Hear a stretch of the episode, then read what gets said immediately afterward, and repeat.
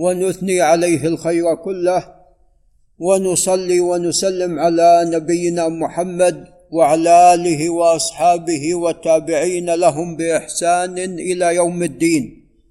أما بعد فقال المصنف رحمه الله تعالى وهو مجد الدين أبو البركات عبد السلام بن عبد الله بن الخضر المعروف بابن تيمية الحراني قال رحمه الله في كتابه المنتقى من أحاديث الأحكام قال باب كيف النهوض إلى الثانية أي إلى الركعة الثانية لعل الشيخ عدنان ينتبه وما جاء في جلسة الاستراحة.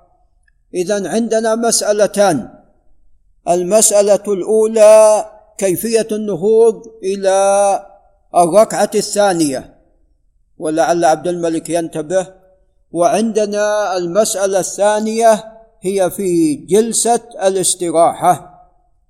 أما كيفية النهوض إلى الركعة الثانية فيكون بالاعتماد على اليدين. وينهض بذلك. قال عن وائل بن حجر رضي الله عنه أن النبي صلى الله عليه وسلم لما سجد وقعت ركبتاه إلى الأرض قبل أن يضع كفاه. فلما سجد وضع جبهته بين كفيه وجاف عن أبطيه عن إبطيه. وإذا نهض نهض على ركبتيه واعتمد على فخذيه. وإذا نهض نهض على ركبتيه واعتمد على فخذيه. وهذا الخبر فيه ضعف كما تقدم لنا من قبل.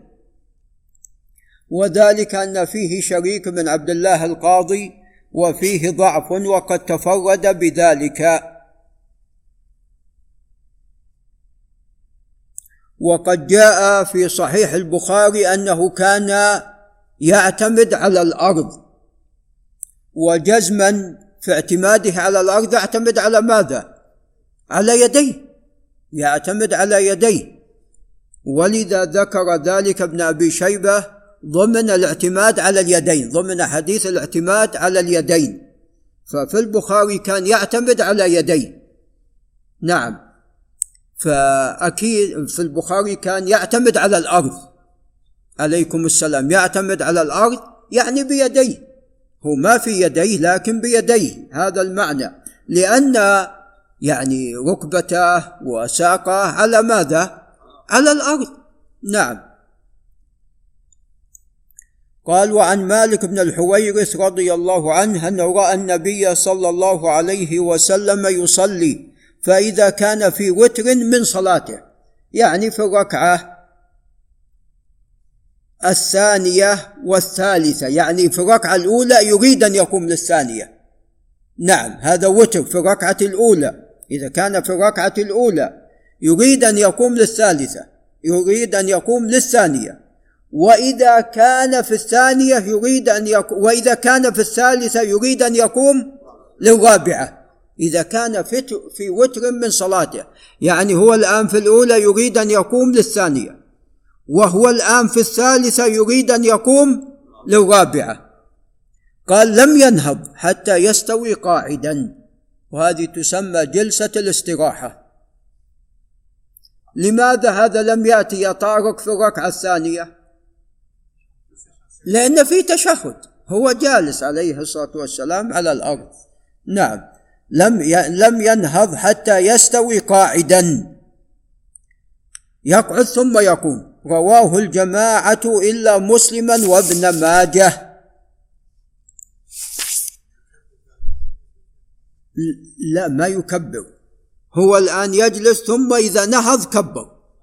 أي نعم ذهب بعض أهل العلم إلى أنه يكبر قبل أن يقوم. ولكن هذا الحديث ضعيف. ولو كبر الإنسان قبل أن يقوم إن كان إمام يجد الناس ماذا؟ آه، سبقوه. قال باب افتتاح الثانية بالقراءة من غير تعود ولا سكتة. يعني التعوذ يكون في ماذا؟ في الركعة الأولى. والسكتة من أجل قراءة دعاء الاستفتاح في الأولى أيضا. قال عن أبي هريرة رضي الله تعالى عنه طبعا المسألة فيها خلاف وما ذهب إليه المصنف هو الأقرب. قال عن أبي هريرة رضي الله عنه قال كان رسول الله صلى الله عليه وسلم إذا نهض في الركعة الثانية استفتح القراءة. بالحمد لله رب العالمين ولم يسكت رواه مسلم. اذا يبدأ بالحمد ولا يس ولم يسكت. نعم عليه الصلاة والسلام. ولعل نقف عند هنا.